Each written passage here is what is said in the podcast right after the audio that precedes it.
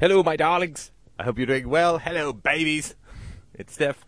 I am heading home. It's the 2nd of June, January 2006. Not quite June yet. And I thought I'm back on the YouTube kick. I'm not sure why. We've had quite a number of people sign up to subscribe to the YouTubey things, and so I thought I'd throw a few more out there just to satisfy those. Uh, some gentleman kindly posted and said that, hey, this is the most interesting um, half hour of my week. Well, my friend, let me tell you, it will no longer be a half hour, and it will no longer be every week. But uh, we'll see. Until the whim uh, fails me again, I shall continue. And it being Toronto, I must not merge, but rather ram. So let me just get out of this parking lot. It's just so much safer to do it here when I am uh, in the uh, uh, not fiddling on the highway with the actual keys, which I know makes some people just a little nervous. So the topic for today is amateurs and how to avoid them.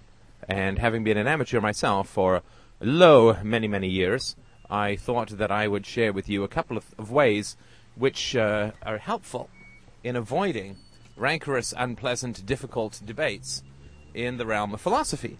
It's so, so, so essential to make sure that you keep your philosophical unhappiness to an absolute bare minimum. Philosophy is something that is such a great treasure that it's very important to hang tight and, and hang on to your joy of philosophy, and that may mean spending time with great books, whether the philosophers agree with you or not, or listen, uh, reading to um, or, or listening to great philosophers. Uh, if you can get a hold of any audiobook readings, and I can recommend the site uh, audible.com, which has just wonderful uh, a wonderful list of audiobooks that you can choose from. But you really do have to hang on to your joy in philosophy, and it seems, or it would seem, that there are an inordinate number of people out there who seem to take peculiar, fetishistic, and dare I say, almost sadistic joy. Sorry, I don't mean to be overly cool, but it just can never get too dark for me when it comes to, to driving. But there are lots of people out there who take this real pleasure in kind of just getting in and opposing you uh, when you are looking at or thinking about philosophical ideas or items. They just love it. They're like these negative, polarized kind of people. And all they live and love to do is to find people who have something to put forward in the realm of philosophy and just nuke them from orbit. Uh, and they'll do this using a variety of techniques, which we may or may not talk about. I'm more concerned with the intellectual content than I am with the emotional manipulations and games. So, let's see. I think we need to go to our backup sunglasses. Those are just a little too dark. Do do do. Do, do. Oh yeah, baby. Oh, that's good stuff. you know, when you drive your pleasures, you have to just take them where you can.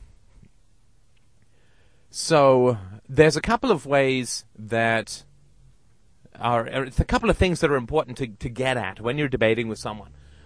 Dr. Phil, um, noted philosopher Dr. Philip McGraw, talks about when you date, it's important to talk about your values with the person that you're dating. I mean, I would say that's quite important. And as Christina said to me, I think on our second date, you uh, can stay, the artwork and the baby oil, not so much. So it's good. I knew that she didn't like baby oil. So it's important to talk about values with somebody you're dating so you don't sort of end up raising kids going, What? Catholic? What are you talking about? Get back from my baby boy with that razor blade. I know that's not Catholic, but forgive me for mixing my metaphors and my religions and my superstitions. Well, they're all superstitions. So, what I would suggest is that when you're debating with someone, it's usually a good idea to uh, put them through a sort of sanity check or an amateur check and it probably is a good idea for you to put yourself through a sanity check as well. I remember when I was, oh gosh, about 18, uh, I, I grew up with some friends who were verbally acute to a near infinite razor blade scenario. They were just whip smart and whip funny. I could never keep up, and very, um, uh, very rapid. There's a very rapid kind of philosophy that occurs when people are young. It's just like boom, boom, boom. The answer to this, the answer is uh, this, the answers are this.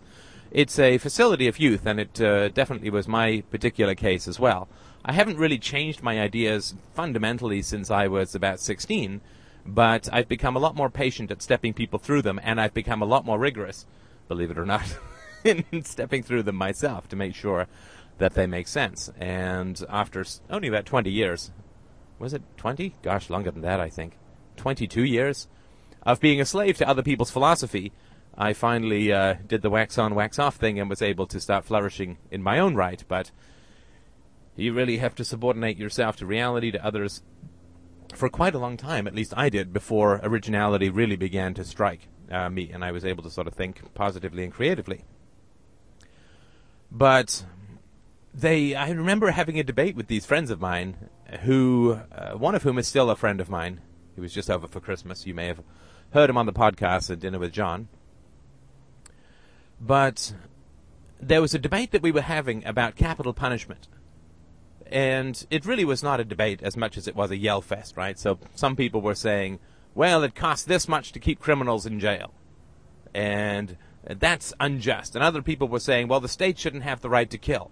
And other people were saying, well, you have the right to kill if somebody tries to attack you. And other people were saying, well, there are people who are convicted of murder who are innocent and you can't bring them back. And other people were saying, well, what does it matter if you have 60 years in jail and whether you're killed? And, and, and there was just, it was basically just, it's like trying to play shock, uh, soccer with a whole bunch of people with shotguns shooting at the ball. I mean, all that happens is the ball gets shredded. And Everyone just fires into a smoking hole and nobody gets anywhere. Certainly no goals, no termination, no victory or loss. So, this is an important thing to to figure out. If you're going to play with somebody, it's important to know what the rules are. I, I, if you ever had this when you were a kid, I was um, the younger brother, or still am, I guess, to an elder brother who was very verbally acute, very funny, and actually used to give him used to give him uh, um, pocket money allowance, I guess you'd call it here, uh, just just to make me laugh. And uh, he really did. He was a very funny guy, but uh, he was very much around change the rules kind of guy.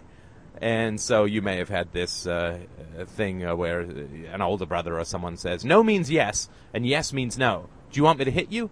And you don't know what to answer, right? Because if you say no, then they say, well, no means yes, and they hit you. And if you say yes, they say, oh, the time was up for that, and I'm going to hit you, right? So this is a sort of no-win. This is the kind of stuff where, you know, what's one plus one? You say it's two. You say no, it's eleven, and they draw it out for you, two ones next to each other. If you say 11, they say, uh, no, it's 2, duh. So this kind of stuff was pretty constant and maddening, of course, and may have had no small uh, impact upon me in my desire to mm, find some sort of useful explication of the world that was a little more rationally consistent and have to some opposition to impossible situations like have you stopped beating your wife? Who do you want to vote for? And uh, why do you want to go to hell?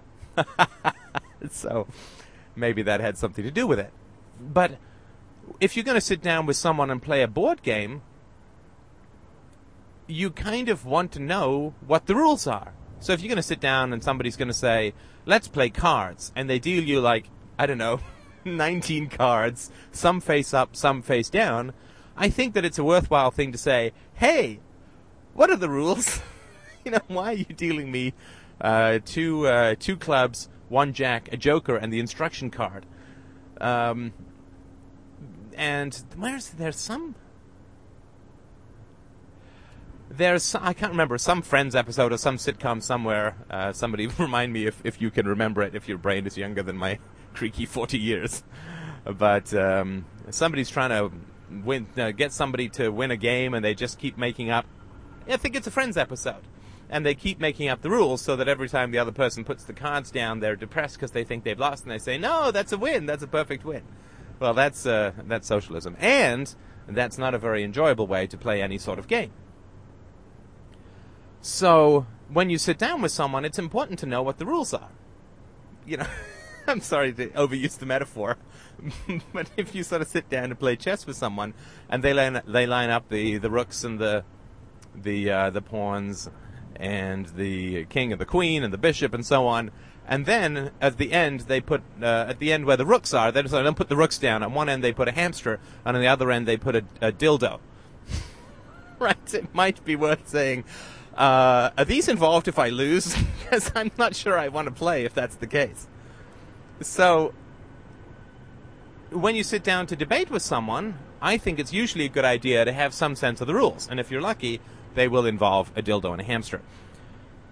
And some duct tape.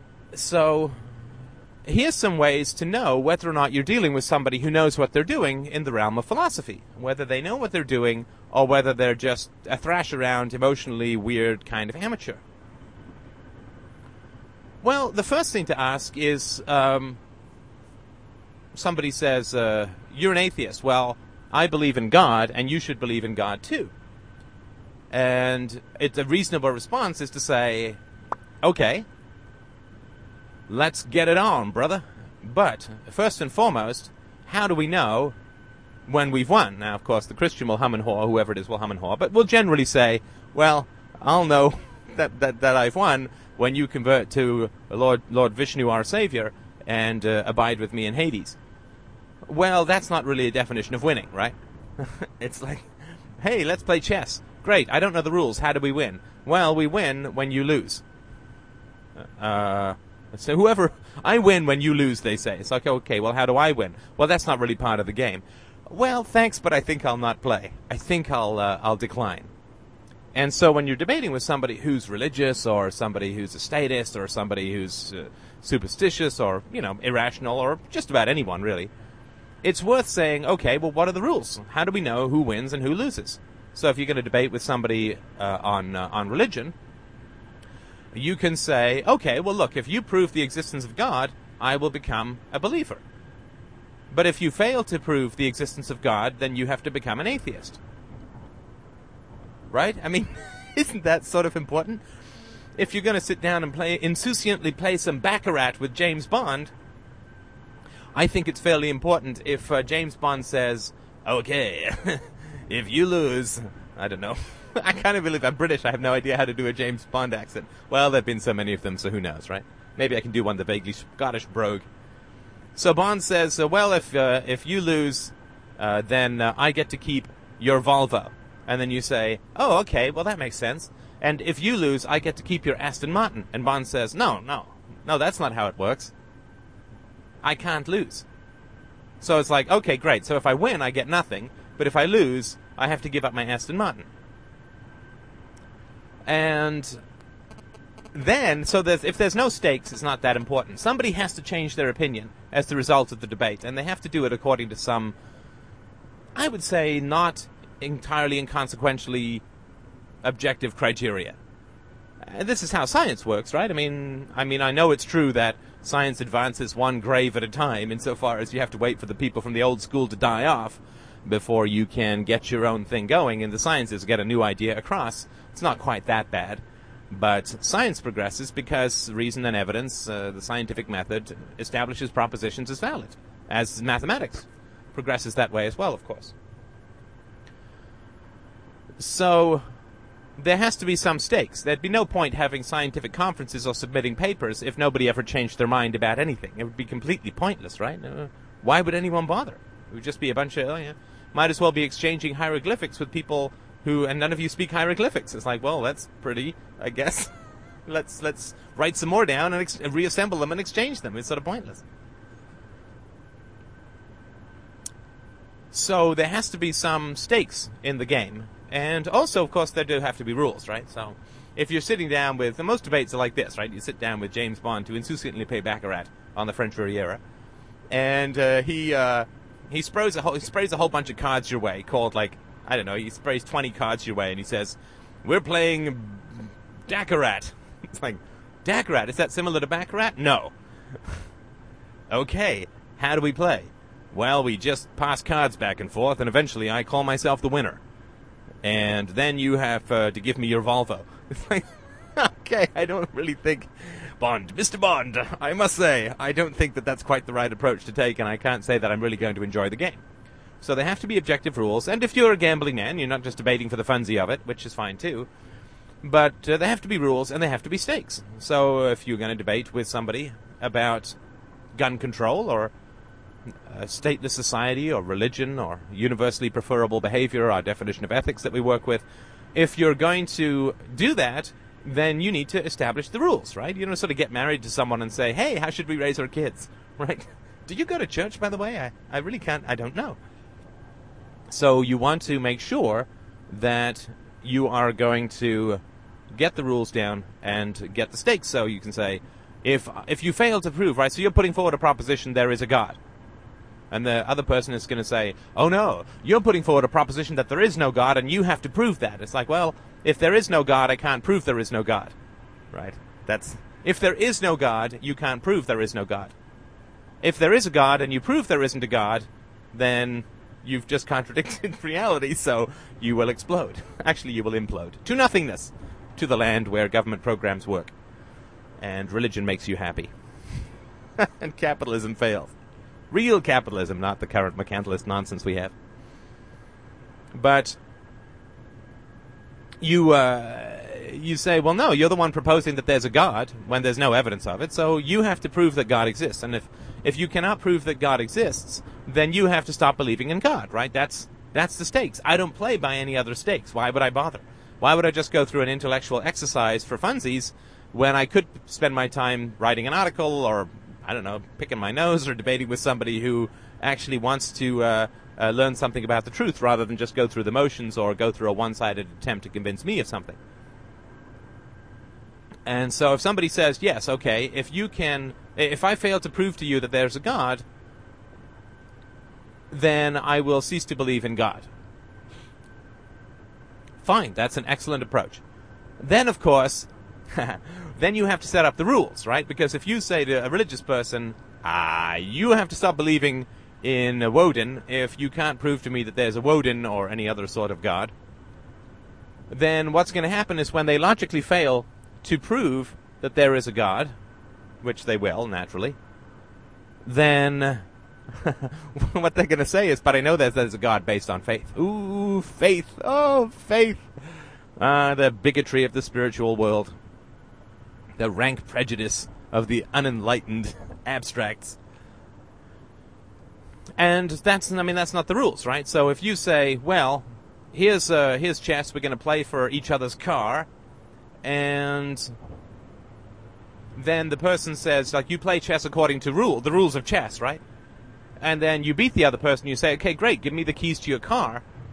And that other person says, well, you didn't win. And I said, yeah. I, I, you say, yeah, I just checkmated you. And the other person says, well, that's not winning. And you say, well, what do you mean that's not winning? Here are the rules. And they say, no, no, no, no. I have faith that I won. Despite all evidence, despite everything that's written in the, the books and the chess uh, world statist- uh, laws and so on, I have faith that I have won, so I'm not going to give you my car. In fact, I still think that you should give me your car, because despite all of the rules and the objectivity and the testable hypothesis of checkmate and blah, blah, blah, I still have faith that I've won, so give me your car. Well, what a complete waste of time that was, right? If you're playing I mean, unless you're just playing to, I don't know. I can't even imagine what the point of that would be. One second, must sit.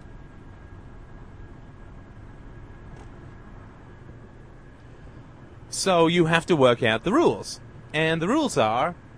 I mean, they're not that complicated. We've gone over some of these in the um, uh, Introduction to Logic series, but the rules are not that complicated. You say, okay, well, if there's no physical evidence, then at least the theory must have logical consistency. Physical evidence trumps everything, just as it does in the scientific world. In the absence of physical evidence, the first thing that is required is logical consistency in the theory. Boom. That's simple. Logical consistency in the theory. Logical consistency does not mean tautological. It doesn't mean you define Coke as it and then it turns out to be Coke and you claim that you've won an argument. Logical consistency means all of the pieces fit together and correspond in a logical fashion to themselves and, most importantly, to reality. So that's the other thing that you need to establish, right? So you've got the stakes, you've got the rules, and the rules are evidence wins over everything, You know, physical, tangible, material evidence wins over everything. And then, uh, in the absence of physical, tangible evidence, a, theory must at least be logically consistent, right? This is so. If they say, "Well, there's no physical evidence for God," it's like, okay, well, then God is sort of a math theory, and you have to put propose a definition of God that is not innately self-contradictory, which is completely impossible, as we've gone over a number of times before. And the wonderful thing is that when you get this kind of stuff going, then uh, you can really get uh, uh, you can really get get places with people. You can really get some traction. And by that, what I mean is people will stop debating with you. I hate to say it, but it really is true. People will just stop debating with you. So, uh, because for them, debating is just some emotionally retarded act out fest of their abused childhoods or some such nonsense. But it's not really about the pursuit of truth or the study of knowledge or the, the pursuit of wisdom or anything like that. It's just a bunch of noise that they use to make themselves feel smart and to crush anybody else's intellectual aspirations and pleasure in ideas. so, what will happen is you'll stop wasting time debating with people who are not too bright, and you actually end up either debating with bright people and people with integrity and consistency and humility, or you'll just go back to reading books and great articles and debating with yourself until such time as you find better people to debate with. Freedomain Radio. Freedomainradio.com forward slash B-O-A-R-D. Some excellent, excellent debaters there. Ooh, eat. Ah, hot stuff. So if you're going to debate something like, I don't know, gun control, right? Somebody says, well, we have to keep, uh, we have to get rid of guns because they keep crime down right? Then you say, okay, well, if I can prove to you that gun control does not keep crime down, will you reverse your position? If I can prove to you that gun control does not keep crime down but rather increases it, will you reverse your position? And will you be against gun control? Right? Or if they say, well, that's not an evidence, that's not enough of an evidence, then of course you can say, well, but you're saying to me that we need gun control to reduce crime. Therefore, you're saying that the criteria by which we know gun control is good is that it reduces crime. Right? So you you can change your mind if you want, but then you can't lead off with gun control reduces crime. Because if I can prove to you that gun control increases crime, then you must reverse your position, right? Because you're basing it on the fact that it reduces crime. And then, of course, the person, if you can get the person to agree with that, great. If you can't, then they're just mouthing a bunch of crap and they're kind of retarded and you shouldn't waste your time with them. And I use the word kind of very loosely and no offense to genuinely retarded people. But if the person says, yo, brother, let's go for it. If you can prove to me that gun control results in increased crime, I will reverse my position. Now, I'm not saying that I would debate at this level. I would generally go for the anarcho-capitalist approach of defining morality in general. But if they want to use the argument from effect, that's fine. You say, okay, well, what's the definition of crime? The definition of crime would include uh, theft and murder and rape and this and that and the other, right? And so you can say something like, okay, well, would you say that a criminal, uh, a, a, group that steals uh, ha- almost half of everybody's income through the threat of force is uh, committing a crime because we've defined crime as theft, right? And they're gonna at some point they're gonna have to say yes to that, right? Or they're gonna have to stop debating with you, and then you're gonna say, okay, well, as gun control has increased, so have taxes, right? Not that big a shock here, right? As gun control, which is really defined as the disparity between the violence that the state can inflict on the citizens and the violence that the citizens can inflict on the state, right? When that gets much wider, then lo and behold, you end up with a lot of taxes, right? So, uh, gun control, in other words, a widening disparity between the force the government can use and the force that citizens can use, as that grows, then taxation grows. So, even if we take out the sort of private criminals, quote, private criminals in general, and there is evidence, strong evidence, that there are at least a million crimes prevented in the U.S. every year through gun control, sorry, through the ownership of guns, but even if you don't want to start arguing about statistics with that, uh, with that sort of person and say, oh, well, those are just NRA statistics and you can't prove it and this and that, it's usually much more helpful to work from first principles. Say, well, if violence, if uh, if a crime is theft, And given that uh, the, the citizen cannot defend himself against the police or the military, and as a result, the amount of government power, government indebtedness, government theft and taxation and control, uh, the throwing of people in prisons, the defining of harmless things like taking smoking marijuana as illegal, all of these things have vastly increased the amount of crime in society. By the definition that crime is the forcible removal of property or the inc- kidnapping and uh, enslaving of somebody in a sort of private or cr- uh, prison context. So then it's taken only a few minutes, and of course they're going to have some resistance. They say, "Well, it's not taxes because it's voluntary." It's like, "Oh, okay. Well, then I don't need to debate with you. If it's voluntary, uh, just meet me here in uh, next year and don't pay your taxes." That's a debate I don't even bother having with people anymore. If uh, people are just so retarded, uh, or pro- propagandized is probably a better phrase. Again, I don't mean to overuse the term that they can, they don't understand that taxation is coercion, then I'll just say, okay, well, don't pay your taxes, and uh, we'll see you in a year or two, and we'll see uh, how how things are going for you. And uh, they generally say, well, you know, I, I, I choose to pay my taxes. Great, but uh, it's still it's still force, right? So that's a very very quick way which you can use to deal with the arms control, right? Or you may say, do you believe that we should control the government by raising uh, an army to oppose the government, right? So if, if, if the government is getting too big, do you think that citizens have the right to go in and start shooting uh, people in the government, or we can raise an army or, or deploy some weapon of mass destruction to uh, to de- dis- destroy the uh, the uh, the government that is threatening us? And most mostly people are fairly uncomfortable with that kind of stuff, and it's certainly understandable as to why. Oh my god, we've lost our light completely. Let us not panic. There we go. Just a little bit of orange on the forehead. And uh, people would generally say, well, no, I don't feel very comfortable with that. I don't think that's a good idea. Well, if we're not allowed to raise a gang to deal with a gang that is threatening us, if we're not allowed to raise a bigger gang to go and kill the gang that's threatening us, then I don't see how that works in terms of the government right? Because the government basically is put in place because people feel that there are criminal gangs that will threaten us, or that's that's the story that's sort of sold to the population. Oh, without the government, there are all these bad gangs. It'll turn into you know Mad Max Beyond the Thunderdome and all this kind of nonsense. But really, the government is just the raising of a huge gang to deal with a small gang, right? So if it's okay to raise a government gang to deal with a local gang of criminals, if it's okay to have a more powerful gang wipe out a less powerful gang, well, of course, the problem is infinite regression, right? Because then the government becomes the big, big gang that totally threatens and undermines your property and freedom. And then, of course, you need an even bigger gang to deal with the government, and an even bigger gang to deal with that gang, and so on.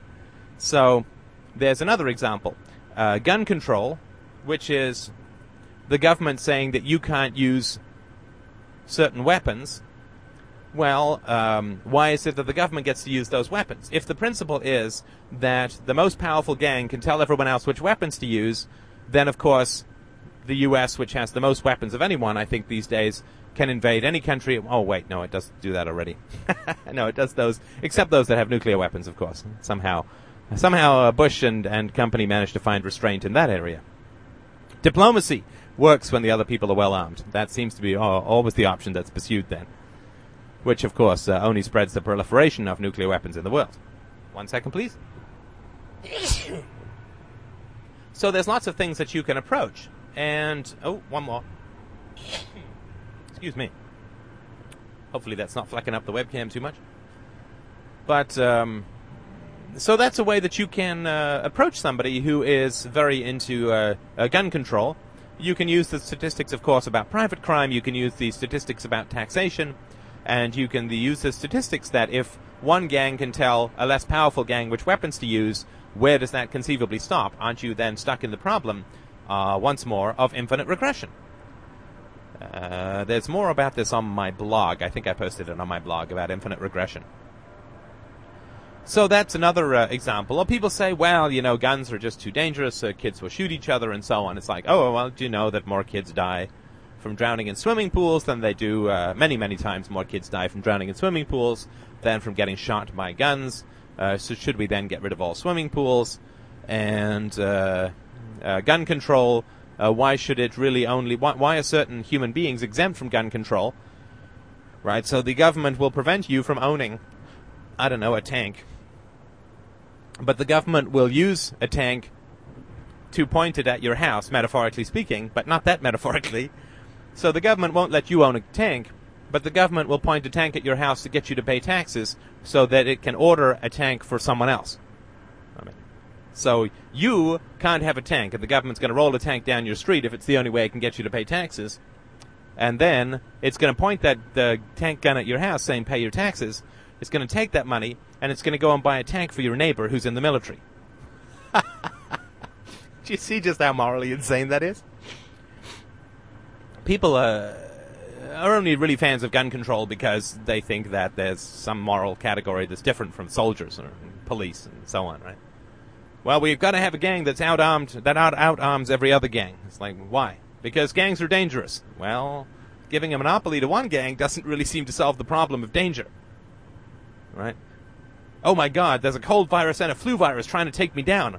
I'm going to shoot myself. Well, I guess you've solved the problem, but not really. So, the, I mean, there's lots of different ways that you can look at that. But the important thing to do is, again, when you're just sitting down to debate with someone, if somebody doesn't know the rules and won't conform to the stakes, right? If somebody doesn't have any idea how to play chess and wants you to give up your car if you lose, right? Everybody who debates with you wants you to change my, your mind. Trust you. Trust me. I mean, I do. I want you to change your mind, but just not with anything other than reason and evidence. Everybody who wants to debate with you wants you to change your mind. So it's only fair to ask that in reciprocation. So that there's less frustration, right? How many times have you argued with someone, you go round and round in circles and then you just break off in frustration because you're not getting anywhere? Well, that's because you haven't defined the rules. This is why marriages break up. You haven't defined the rules, the ethics, the context. So somebody who starts debating with you or who disagrees with something you're saying, something you're saying, wants you to change your mind. There's nothing wrong with that. It's perfectly healthy. But they also have to be willing to change their mind should the evidence and reasoning go against them. And so if somebody says, well, I just think this libertarian stuff is nonsense, you can say, well, I think that's uh, very, very interesting. I'm certainly happy to be corrected if I'm wrong. Last thing I want to be is wrong. So uh, tell me by which, uh, by what reasoning you have deduced this claim? What's the evidence and what's the logic that has worked for you to step you through the uh, this claim? And if the person doesn't know, it's like, well, you know, I just think it's nonsense, or well, libertarianism would just result in civil war, or the poor would starve in the streets, all this stuff. Say, oh, okay, well, that's interesting. What reason and evidence have you put together to support that claim? And I t- guarantee you, it's just going to be a bunch of crap they picked up in the ecosystem or the intellectual stratosphere somewhere, it means uh, it, that means nothing. That that that is just nonsense and garbage. And if somebody is like that, if they put an opinion out there without any reasoning behind it, without any evidence behind it, without any real thought processes behind it, then just run away or you know walk away gracefully, however you want to do it. But for heaven's sake, don't debate with that person because it's just going to be a ridiculous and frustrating thing to do. And so ask for reason and evidence, ask for the rules, ask for um, whether under what criteria that person is going to change their mind. Because I say, yeah, I'll change my mind with reason and evidence. Reason and evidence, universal consistency, absolutely. I'm all over changing my mind. What is your criteria for changing your mind? And if they don't have one, for heaven's sake, do not debate with them because it's just going to be very bad for you and it's going to discredit philosophy as a whole. Thank you so much for listening. I'll talk to you soon.